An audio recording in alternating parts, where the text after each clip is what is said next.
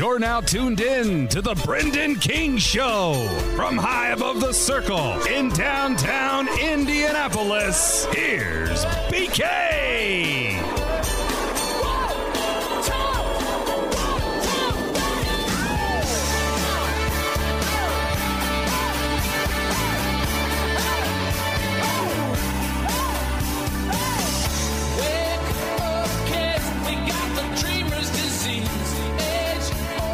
Oh, yeah.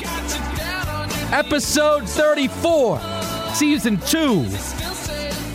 What's going on? Great to have you in. The studio is a bit more illuminated than usual because Indianapolis, it's the best time of year here on the Circle in downtown Indy. Thank you, Kyle Wells. Because it is Christmas time officially after Thanksgiving. Hope everybody had a spectacular Thanksgiving, a great Black Friday if you chose to partake in the crazy shopping. Uh, the lights are on in Indy, on the Circle, Christmas tree, festive, elves, music. We are Indy's. I'll tell you what, Indy is a great city. And for events and for what's going on with the college football playoff, awesome. But I'll tell you what, for the month of December, when they do the Christmas tree thing in the circle, if you haven't seen it, I highly recommend that if you're within reach, you take a weekend trip. If you have a significant other that's li- that likes taking pictures, you as a dude, or I guess as a woman too, if your significant other is a guy that likes taking pictures. But if you're a dude and your significant other likes taking pictures and feeds you in for pictures at every waking hour of every waking day, which is something my mom likes to do, um, come down and take your significant other around the circle in downtown Indy. You'll make them very happy. It's Christmas time. Those are BK's winning tips for you to making your significant other happy. Anyway, great time of year. The studio's lit up because of these lights. It's just great vibes right now in Emmis Communications. Uh, not great vibes if you're in South Bend. Not great vibes if you're in South Bend, especially if you root for a certain football team who got leapfrogged by Oklahoma State in the college football playoff rankings. Even though you win at Stanford and Oklahoma State might get wrecked by Baylor in the Big 12 championship game, but I digress. Uh, n- not a great mood in South Bend right now. And again, welcome, episode 34, brought to you as always by our partners over at Friday Beers. Uh, 25% off right now until New Year's Eve. Uh, still use the code, but instead of 15% off, the entire damn store is 25% off. Friday Beer Shop, T H E B R E 15, 25% off everything. And I realize it's the 15, but if you use the credit, uh, that still tells them that you are listening to the podcast and you got that info here. T H E B R E 15, 25% off the Friday Beer Shop. Get you some discounts, get you some gear. Tell them BK sent you. I've always wanted to say that. Tell them BK sent you. Look, the mood in South Bend right now, and I guess college football playoff wide, is what's Brian Kelly going to do at LSU? Now, Brian Kelly, who I have been able to kind of get used to. He's a he's an acquired taste. Brian Kelly's a very acquired taste. And I'll tell you what's also an acquired taste for Brian Kelly. When they try and feed him the same spicy gumbo that they were feeding Coach O, I think Brian Kelly's going to need a glass of milk in his office down in the bayou. But look, I understand it. I get it. Brian Kelly's going to LSU because he thinks he's going to have an easier time winning the national championship. Now he's going to get wrecked by Alabama a few times? Absolutely. Is he going to beat Alabama and overcome that hill that is Nick Saban that he's never been able to topple over? Maybe. He's going to have better players than he did at Notre Dame. He's going to have a better quarterback than he did at Notre Dame. The recruiting base is going to be better than what he had at Notre Dame. Because I think Colin Cowherd said it well that Cowherd posted a Twitter video and, and basically said that it's tough at Notre Dame, and I know this as a Notre Dame fan and somebody that's worked in South Bend for a long time. It's tough as a Notre Dame coach to get kids to buy into the historical factor of the university. Kids don't care anymore about what you used to do. Kids only care about what you're going to do for them. And when you're a star college football recruit, you should be selfish And it should be, hey, what can you do for me right now? I don't give a rat's ass about what this guy did in 1980. I don't care about what this campus was like in 1994. I don't care that movie was made here. I don't care that guy got carried off the field because he was a defensive lineman that was four foot two. He grew up in Joliet. His family was poor. He got into Notre Dame. It was a great story. Great for Rudy. Kids don't care about that anymore. All kids care about is when they go on their recruiting visit to Alabama, they could shake Nick Saban's hand, take a picture with them, put on the uniform, go in that room that they take the pictures of the kids in, be like, hey, uh, blessed to receive an offer from Alabama. Uh, thank you, Coach Saban. My recruitment is still open. That's all kids do. And I think Brian Kelly's ahead of the game noticing that. Because trying to get a kid to come to the 574 to a campus that's usually cold and only warm in August and September, and if you're lucky, April and May, that's hard. It's really, really hard. And even with the betterments of Notre Dame Stadium and the video board and kind of getting to a 21st century feel, Notre Dame's still a tough sell. And if you're a Notre Dame fan listening and you're in denial if you don't think so. Notre Dame's a tough sell, and I think it's remarkable that Kelly got to 11 wins this year. I think it's absolutely remarkable when you look at what they lost. I think this year might have been Brian Kelly's best coaching job. The Cincinnati game was a joke, but that was on Jack Coan, and that was on the quarterbacks. Jack Coan looked like a freshman playing in that Cincinnati game. What Brian Kelly did this year was incredible, and I don't blame him one bit for going to LSU, but it's the problem that we continue to see in coaching that it's just these sly dudes that basically ghost people. It's like being in a relationship and breaking up with your girlfriend on AIM. You're like, it's not you, it's me. It's George Costanza. It's not you, it's me. Something must have happened. It's not you, it's me. You're giving me the it's not you, it's me routine? I invented it's not you, it's me. Nobody tells me it's them, not me. If it's anybody, it's me. All right. George, it's you. You're damn right it's me. See, that's it. You're damn right it's me. Of course it's Brian Kelly. It's not Notre Dame, it's me. Well, no, duh. Of course it's you. You wanted the $100 million. You wanted the private jets. Now, it's not anywhere close to what Lincoln Riley's getting. Lincoln Riley at USC, we'll get to that momentarily. But at Notre Dame, they're going to have to make the right hire. They can't afford a Charlie Weis. They can't afford uh, a Ty Willingham. You got to go out and got to get the right guy. Look, I'm I'm not going to say I'm not going to beg, I should say. I'm not going to beg for Urban Meyer. But when Urban Meyer says that he's not interested and he's committed to the Jaguars, that tells you all you need to know. I mean, look at Brian Kelly. Look at Lincoln Riley. They've been lying to you for a month straight while their agents have done work for them. And while Lincoln Riley was getting asked about the USC job, I'm sorry, the LSU job, he was backdooring everybody to USC. And while Brian Kelly was getting asked about the NFL, he was backdooring everybody to LSU. It's genius. It's breaking up with your girlfriend the way I am. You don't want to face the questions. You don't want to face the backlash. So you do it and you say goodbye. Now, Brian Kelly can say, Oh, I talked in front of my team and I was committed to staying in front of my team. I wanted to make sure I talked to them. At 7 a.m. for four minutes, the video was posted on Barstool Sports. I'm not going to play it here, but the video was posted on Barstool. Brian Kelly talked to his team for four minutes to basically tell them that they deserve to be in the playoff. Of course, they deserve to be in the playoff, especially if Alabama loses to Georgia, and especially if the things go they go the way that they possibly can in the Big Ten championship. If Michigan loses to Iowa, if Oklahoma State loses to Baylor, there you go. And especially if Cincinnati loses to Houston in the American. But what what else is Brian Kelly going to say? What else? You go up. Okay, so you break up with your girlfriend through text, and she's like, "Hey, I want to talk about this," and you're like, "Okay, I'll talk about it." So you show up, and you're like, you give her the same spiel and you leave. That's what Brian Kelly did. That's what Brian Kelly did. Now, Lincoln Riley, good for him. Good for Lincoln Riley. You know, it was just a matter of time. That guy wasn't staying in Oklahoma. He's a good looking dude. He's a great coach. You can sell him. Where do you sell good looking dudes who also compete as great coaches? Usually California, Arizona, Florida, etc. Cliff Kingsbury in Arizona? You think you could sell him in Scottsdale? Absolutely. Lincoln Riley, nice little family. You think you could sell him in SoCal? Absolutely. It was just a matter of time for Lincoln Riley. And what did I tell you guys months ago? I told you guys months ago, months and months, and I did say Urban Meyer to USC. Clearly that didn't happen. but they make that similar splash where college football needs a blue blood back. It's just a little bit intriguing, though, of why Brian Kelly leaves Notre Dame. Because I don't spread too many conspiracy theories, as that's not my MO.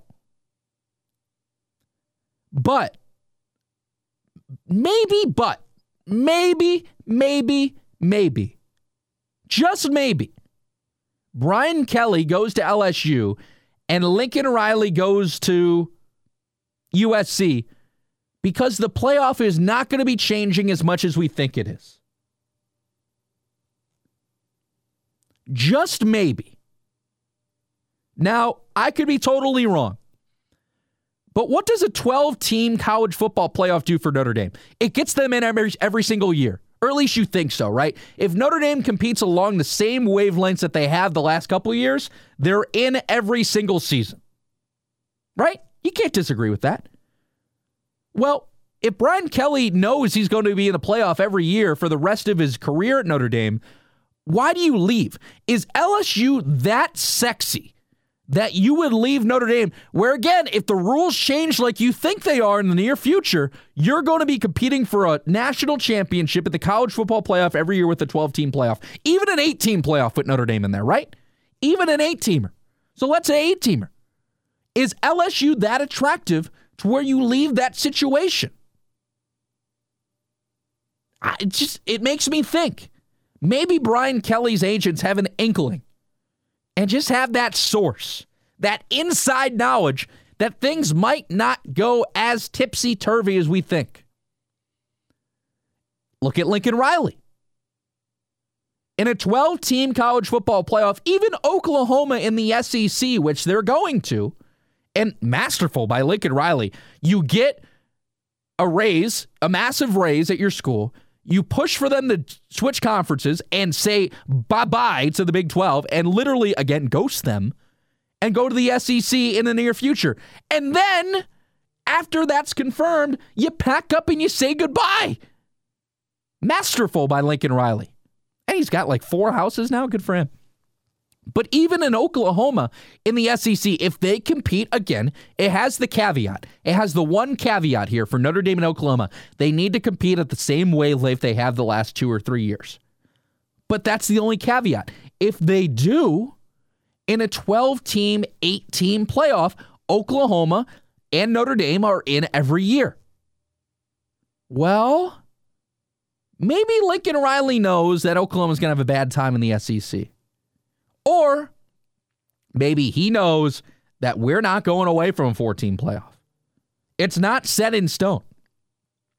At one point, it looked like it was. It's kind of gone. It's kind of gone quiet. And the playoff being here in Indy in January is very intriguing. But just maybe, Kelly and Riley are ahead of the game, where they know at their new stops with the recruiting base that they have, the Bayou and SoCal, they'll have an easier time getting into the playoff than an SEC Oklahoma and an uh, independent Notre Dame, who is already having a hard time getting into the four team playoff. Again, 12 team playoff, 18 playoff. Notre Dame's in every year. Is LSU that sexy? Is getting spanked by Nick Saban your first couple years that sexy? To leave a sure thing. If the rules change? It's a question. It's a question. All right, need to talk some NFL because I got chastised, absolutely ripped, incredibly ripped for my Justin Fields takes with the Bears. I got mean tweets. I got mean phone calls. I got mean texts. BK, how could you say that Justin Fields should not start for the Bears right now. How could you say that? The Bears drafted him in the first round to play him. Well, clearly they did because they played him. But I didn't realize that people were on my side. Our friend Max Kellerman, who got booted off first take by Stephen A. Smith, I never realized, never saw this clip August 23rd. This is what I was telling you the whole time and I never saw this clip until now from Max Kellerman.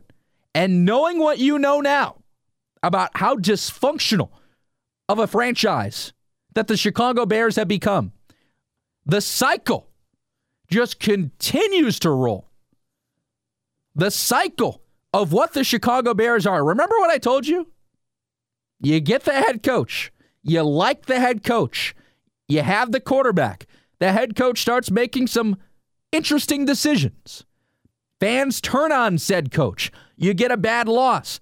Fans beg for the head coach to get fired. Fans make excuses for the quarterback. Head coach gets fired. New coach comes in. New coach wins with said quarterback. Quarterback starts making mistakes. It can't be the coach's fault because he's new. It has to be on the quarterback. Quarterback continues to make mistakes. This guy stinks. This guy's traded. This guy released. This guy bye bye. Repeat. Rinse, cycle, repeat.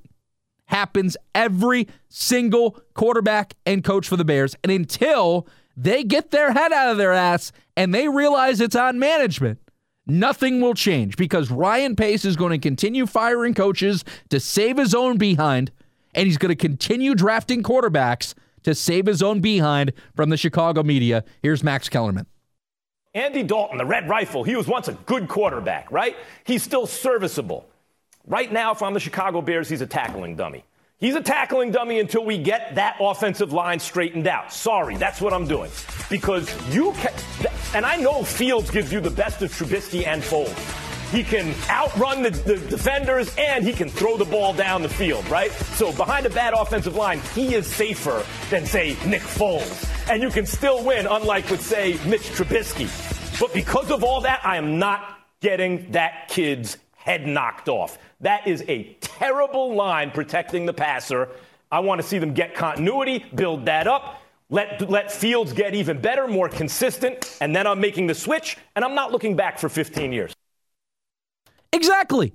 Don't look back for 15 years. If you sit Fields and you don't put him under the diabolical coaching techniques of Matt Nagy, who everybody is asking to get the hell out of Chicago, Fire Nagy is being chanted at Bulls games. We've reached that point of the cycle, folks. But it's like the Mayan calendar. She's going to keep on rolling. And no matter what the Bears do until the McCaskeys sell the team and until Ryan Pace gets the hell out of town, it's just going to continue. And you're going to keep on ruining careers of coaches and young quarterbacks. Mitch Trubisky can't buy a snap with the Bills because of Josh Allen, clearly. And Mitch Trubisky, it might be the next Frank Reich. Frank Reich was a career backup that won a couple games. Maybe Mitch Trubisky wins a couple games as a backup, but now Frank Reich's looked at as a quarterback whisperer. I don't know about that. Uh, but now maybe Mitch starts a coaching career, and maybe Mitch becomes the next Frank Reich, where he's looked at as a quarterback whisperer because he was in the so he was in the league so damn long under a Hall of Fame quarterback in Jim Kelly. The Bears are going to continue ruining careers. And until they figure out that it's on management, look, it's going to continue happening, guys. It's going to continue happening. Matt Nagy is just a number of the coaches the Bears have ruined. Justin Fields, bless his heart, and I hope not, but he can become a number of the quarterbacks the Bears have ruined because they were selfish and what they had originated to do was to start Andy Dalton. And then guess what? The media came in and the fans came in and then management came in, as I told you, to start Justin Fields. Now, the Nick Foles thing never happened. And Nick Foles, for all we know, Nick Foles during games could be in the Portillo's drive through and nobody knew he was gone. But Fields getting hurt and getting the crap knocked out of him from a brutal offensive line, you're just killing the kid's confidence. It doesn't take much. We see that in all sports. It doesn't take much to get the yips. And again, bless Justin Fields' heart. But the Bears are just setting him up for disaster. Absolute disaster. And look at that division now. I mean, maybe Aaron Rodgers isn't going anywhere now. Kirk Cousins has been decent. The Vikings are decent. The Lions are god awful, but I want Dan Campbell as my coach more than I want Matt Nagy. Now, are the Bears going to screw up another coaching hire? You're just in the same position you were with Mitch. The only the only benefit is that you actually look like you have struck gold in Justin Fields. But if you ruin that kid's confidence, it's bye bye. It's see ya. It's have a nice day. You're done. Again, Fields clearly has more talent than Mitch ever did. But you putting Fields on that football field instead of Andy Dalton when you knew it was smarter to take the Mahomes Alex Smith approach, you got selfish and you listened to the media.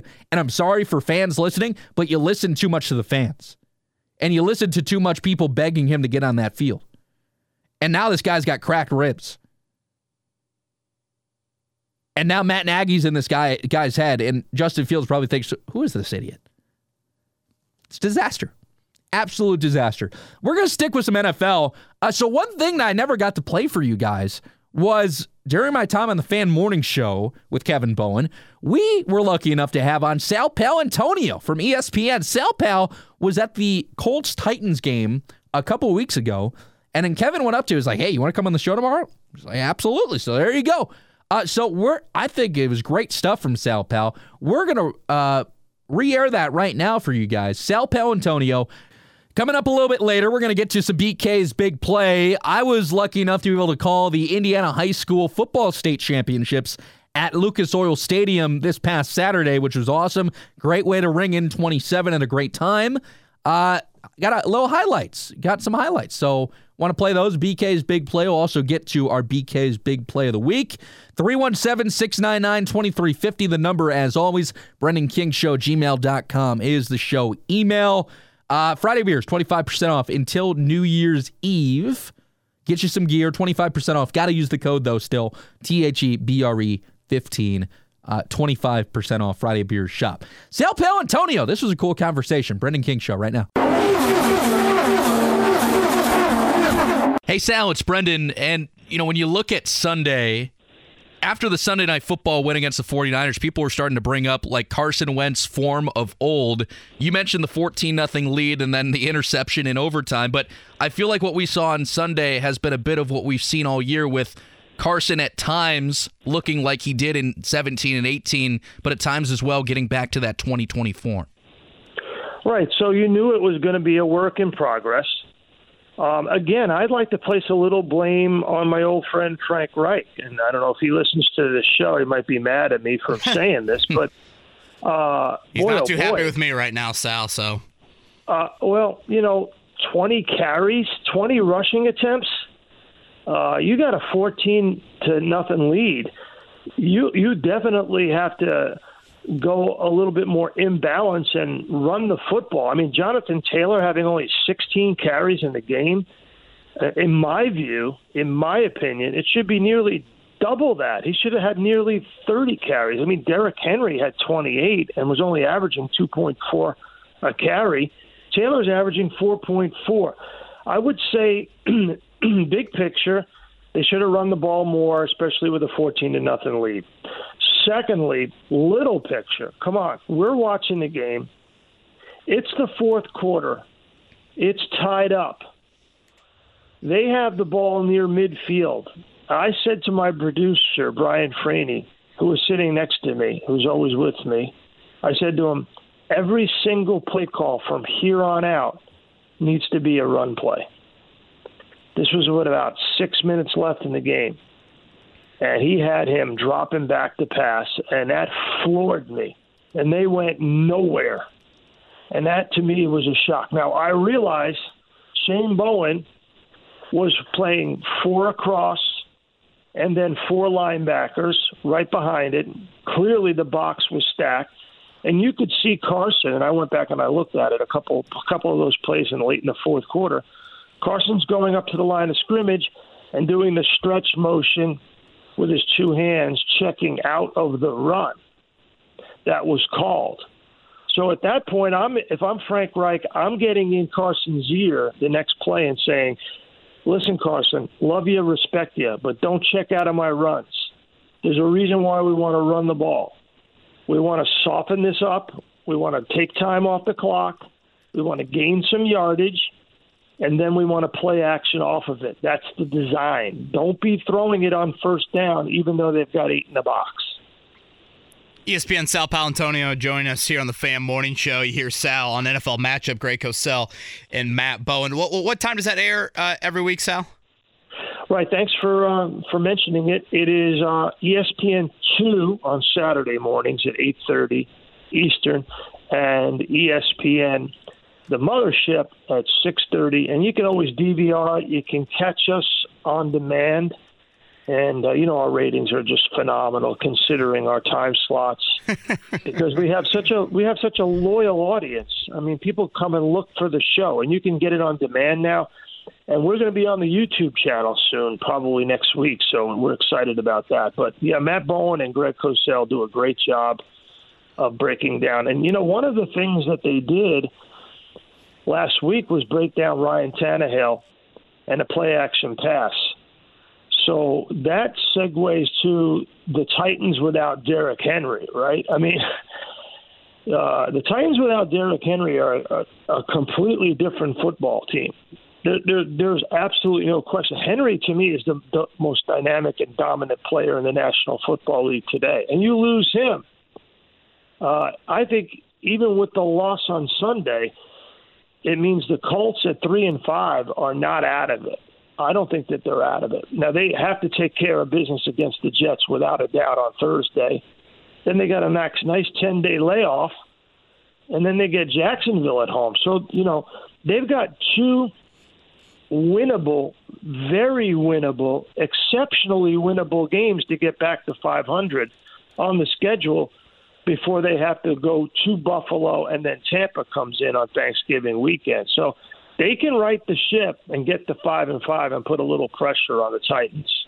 So I want to go back to Carson Wentz for just a second. There, obviously you yeah. you've seen him up close and personal, probably more so than any other national voice out there. Um, based off what you saw in Philly, how that tenure ended, where do you think his ceiling is as a quarterback moving forward? Nearing the age of 30, seems like it's going to be at least a two year trial here in Indianapolis with Frank Reich. Do you think there's top 10 quarterback potential in him and that he can get there?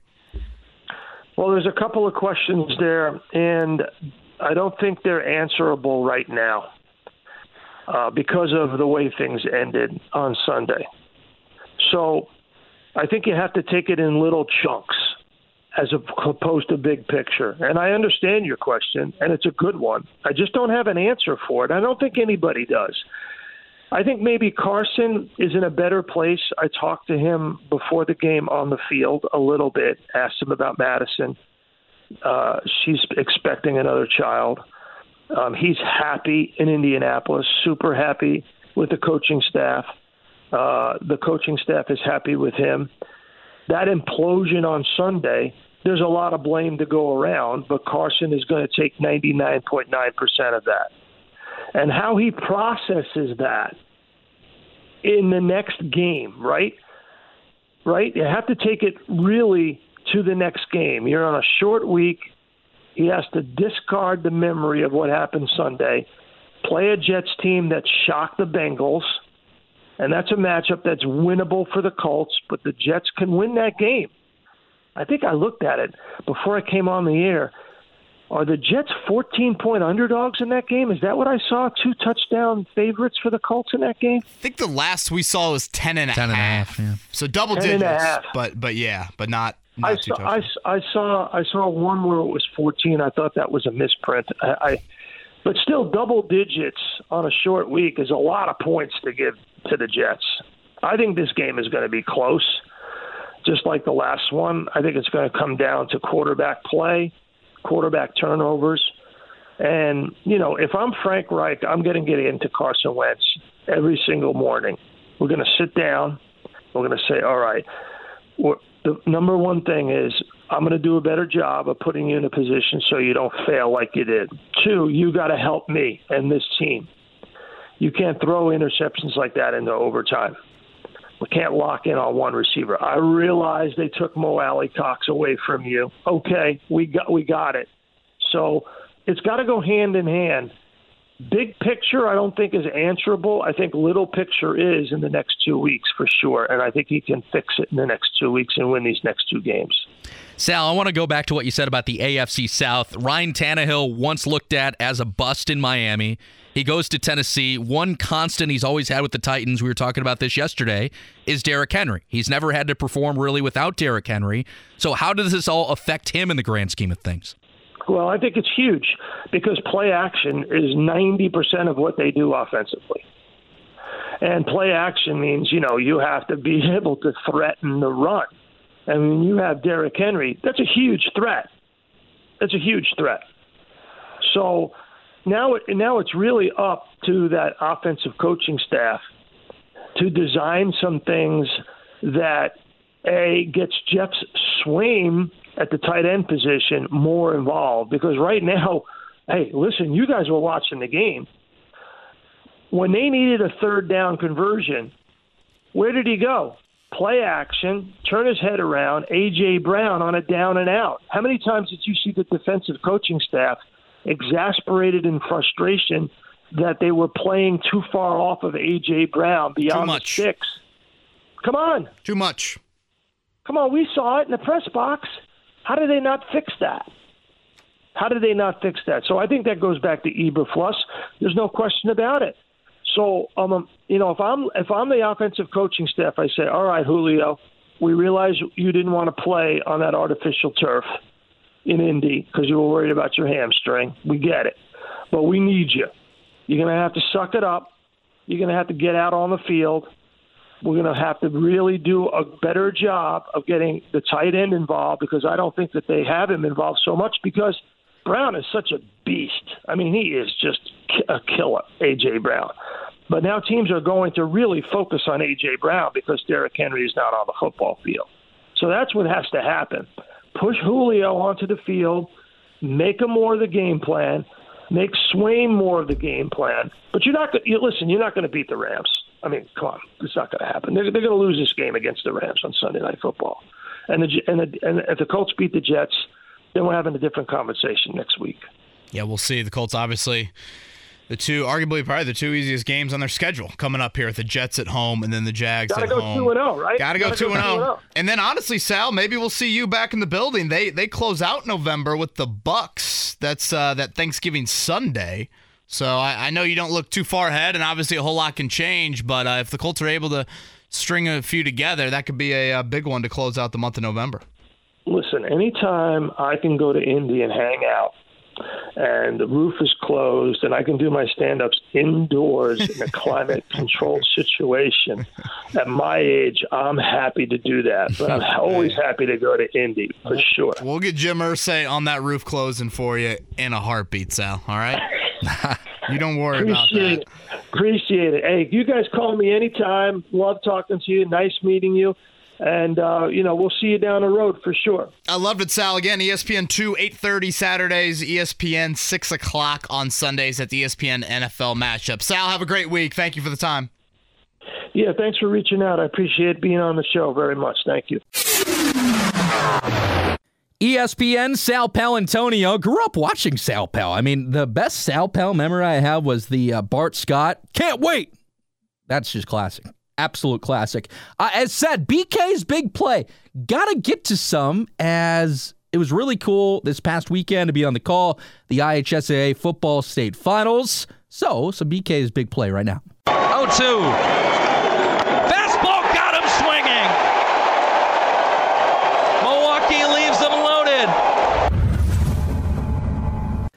I was on the call for the Fighting Dan Dakiches, the Andrean 59ers, the alma mater of Dan Dakich, where Bob Knight recruited the legendary Double D against the fighting Olivia Rays, sports reporter for Wish TV. Olivia and I actually, it's kind of funny. Olivia was a sports reporter for WSBT in South Bend during my first tenure up there, and then now she's in Indy with Wish. So uh, Olivia's from Evansville. She went to Evansville Mater Dei.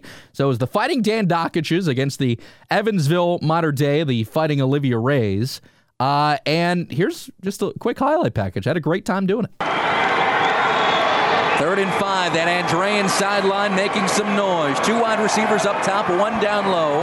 Wonderlick in the shotgun. The tall quarterback fakes a handoff. Throwing left, intercepted. Andrean another turnover. And they'll take over in spectacular field position. James Mantell, his fourth interception this year. Pass was intended for number 19, Ethan Stoles, and again, he is one of their leading receivers, but for about the fourth time now. Andrean has excellent field position so far, no points to show for it. And the last time they had this type of field position, Jim, it was right along the same marker yep. towards the 40 of Mater Dei. They did nothing with it. 7.44 to go, second quarter, no score. Valentine from the pistol. Dual wide receivers each side.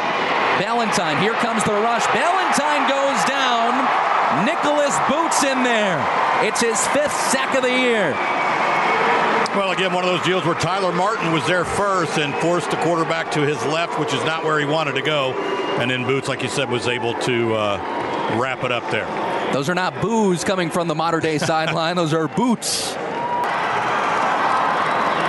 It's fourth and 11. The ball on the Mater Dei 26 yard line. And Andrean's going to go for a field goal. It's Nico Tovar who is 6 of 8 on field goals this year. 44 yards is his long. Ball in the middle of the hashes. Tovar, the short, stocky kicker, is blocked. Evansville Mater Dei picks it up. The ball is on the near sideline, 30 yard line, and they'll take it out of bounds. We remain scoreless. Well, excellent job by Mater Dei right up the middle. When a, when a kid has to kick a longer field goal, the trajectory is a little bit lower. That's where you go to get it if you want to get it. And credit the Andrean offense or PAT field goal team for continuing to play through the play. I've seen before where teams go, oh, they block it. They all just kind of quit playing. That would have been a touchdown. To the 47 yard line it goes. Again, Mater Dei maneuvering from right to left. The ball is along the right hash, north of the Indianapolis Colts helmet logo in the middle of Lucas Oil Stadium. Wonderlick faked a handoff, passing, stretching, 25-yard line caught. It's Ethan Stoles, and Ethan Stoles will be ripped down and out of bounds at the 18. Once again, it's the same route, only now this time to the left. You know, they're playing cover two, two deep safeties in the middle of the field, and they're just kind of pressing the middle of the field and then cutting out. And those defenders aren't able to get there in time. Nice ball by Wonderlick. Ethan Stoles was the leading receiver in the first half for Mater Dei. Second and 11. Wonderlick, the tall quarterback, faked a handoff to Pieri, now takes it himself, and Wonderlick breaks to the 10, near pylon, touchdown! Just a fantastic job of the quarterback riding and reading and riding and reading.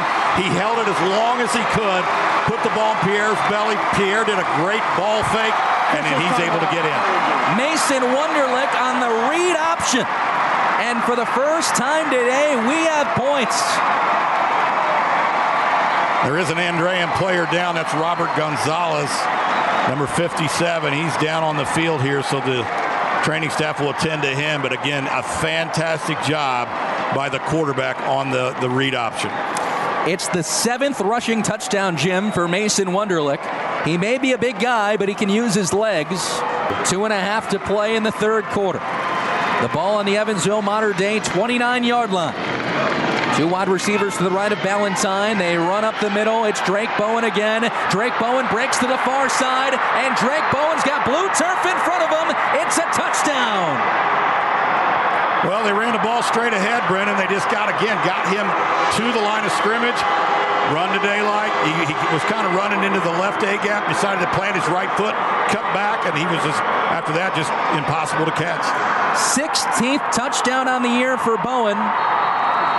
Tie game at six, and here's the opportunity at the PAT.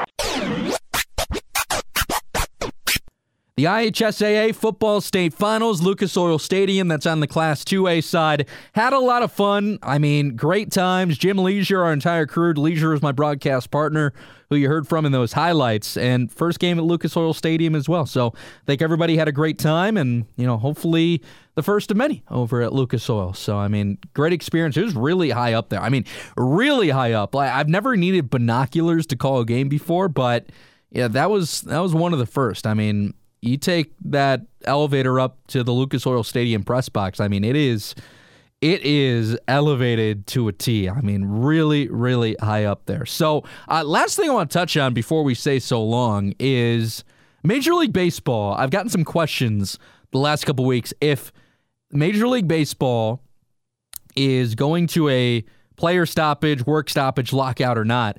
I don't know.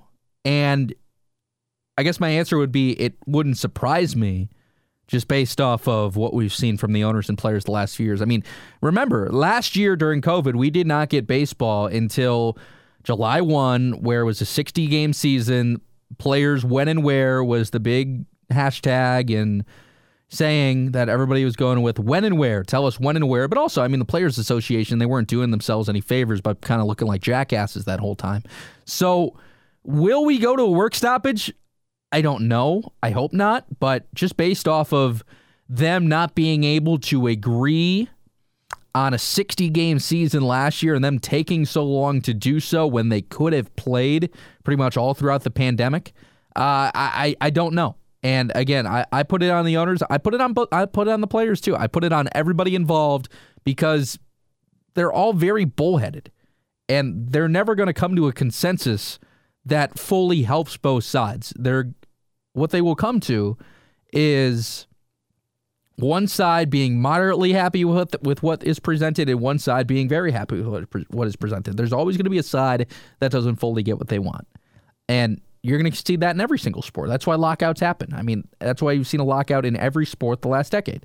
That's how it goes. I mean, or decade, you know, decade or in change, whatever, whenever the NFL one was. But, um, you know, it, it, it's when it comes down to it, it's about money. That's what it's all about. It's about money. But the second question a lot of people have been asking me is would that impact a minor league season? And the answer is no. When the NHL went on lockout in 2012 13, you know, they came back in January to play like 50 games. So similar to what we saw in COVID last year. But they came back to play like 50 games, and the minor league season, the American Hockey League and the East Coast League that you see here in Indy with the Indy Fuel, uh, they all played, and they all started in October, no problem. The, and the thing about a lockout is, I'm not saying that you know Mike Trout's going to go play AAA ball, but Mike Trout might go to like a Korea or Japan because during the lockout that we saw in 12 and 13 with the hockey with the National Hockey League, in the American League, you saw pretty damn good hockey players going to play in the minor league level. Uh, that ones that come to mind I remember watching Chicago Wolves games, and they were playing Oklahoma City at the time, and Oklahoma City was the Edmonton affiliate. And Edmonton, during the lockout, they had like Taylor Hall and Ryan Nugent Hopkins playing down there. And if you guys know anything about hockey, I mean, those are two top three draft picks, number one draft picks, that is, by the Edmonton Oilers. So, uh, in baseball, again, I don't think Mike Trout's going to go play AAA ball, but if there's a lockout in baseball, guys are eligible to go play if they want. They're still on their contract. So does that mean they go play minor league ball? Does that mean they play AAA? Does that mean they go play Korea? Does that mean they go play in you know in Cuba or Venezuela or what or the Dominican or whatever? But uh, is it is it going to impact a minor league season? The answer is no. Um, the the minor league season per the rules right now, which obviously can change, uh, per what we know right now, the minor league season would still go. So now that I am officially a go in South Bend next year, uh, me, Max Toma in the booth. Uh, it's going to be awesome. Chris Hagstrom heads up the media department with South Bend. You know, if there's a lockout, you guys want to watch some baseball coming up.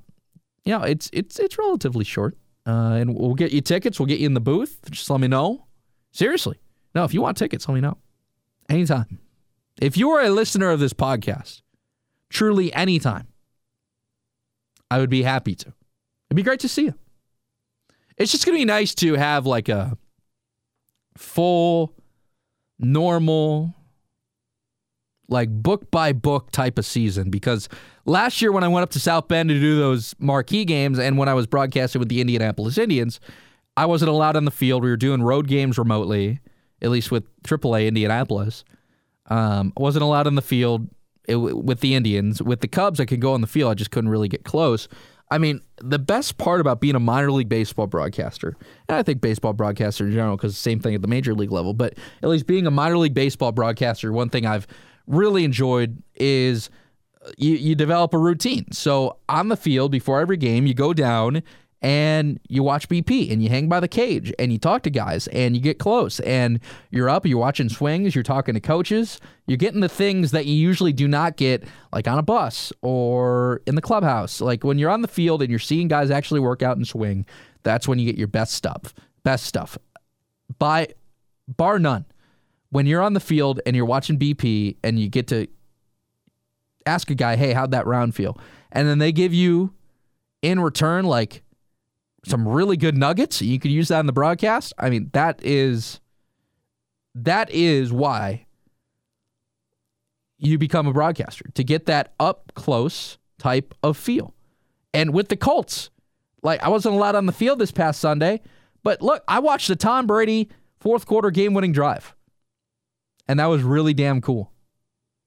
Now, it was at the expense of the Colts, and the Colts not giving the ball to Jonathan Taylor 26 plays in a row was egregious. And Frank Reich could say whatever he wants. Frank Reich could say whatever he wants about RPOs and checking out of runs. Look, Frank, I hate to break it to you. When you still check out of runs, regardless if that's you or if that's Carson Wentz, when you check out of runs, that's still getting away from the run. When you check out of runs, that's still getting away from the run. And a team whose mantra is run the damn ball, that is absurd. Um, you ask anybody around here that knows football, and they'll tell you that it was egregious that Jonathan Taylor did not touch the ball for 26 straight plays. And the one time he did touch the ball before then, it was a loss of three yards. They threw him a screen pass. What the hell you run screen passes or fade passes for Jonathan Taylor? You give him the ball and you tell him to run it, and you tell him to run it down their throats. I don't care if it's Tampa. Because what happened when you gave Jonathan Taylor the ball in the fourth quarter? He went on a drive and they went to score with ease. Just saying. Frank, you could say whatever you want, Frank. You could say they're RPOs. You could say you check out of runs. When you run RPOs and when you check out of runs and they're not scheduled runs, that is getting away from the run. And you got a viable MVP candidate right there. And you got the guy that leads the league in rushing. Now, if Derrick Henry was around, he would not be lead, leading the league in rushing. But Jonathan Taylor leads the league in rushing for a reason. It's not because of luck. It's not because you just give him the ball all the time. he just has chunk runs. No, it's because he's usually averaging five, six yards a run. And you give the ball to your MVP candidate. You give it to him. Got to. Absolutely got to. Uh, BK Show episode 34, season two. Uh, really excited about what we have coming up here in the next few weeks.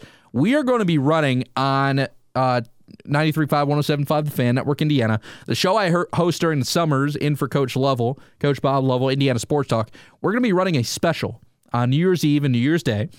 And from that special, we're going to be compiling interviews from all kinds of personalities from around Indiana and around the Midwest. And I'm excited to share those with you on the podcast.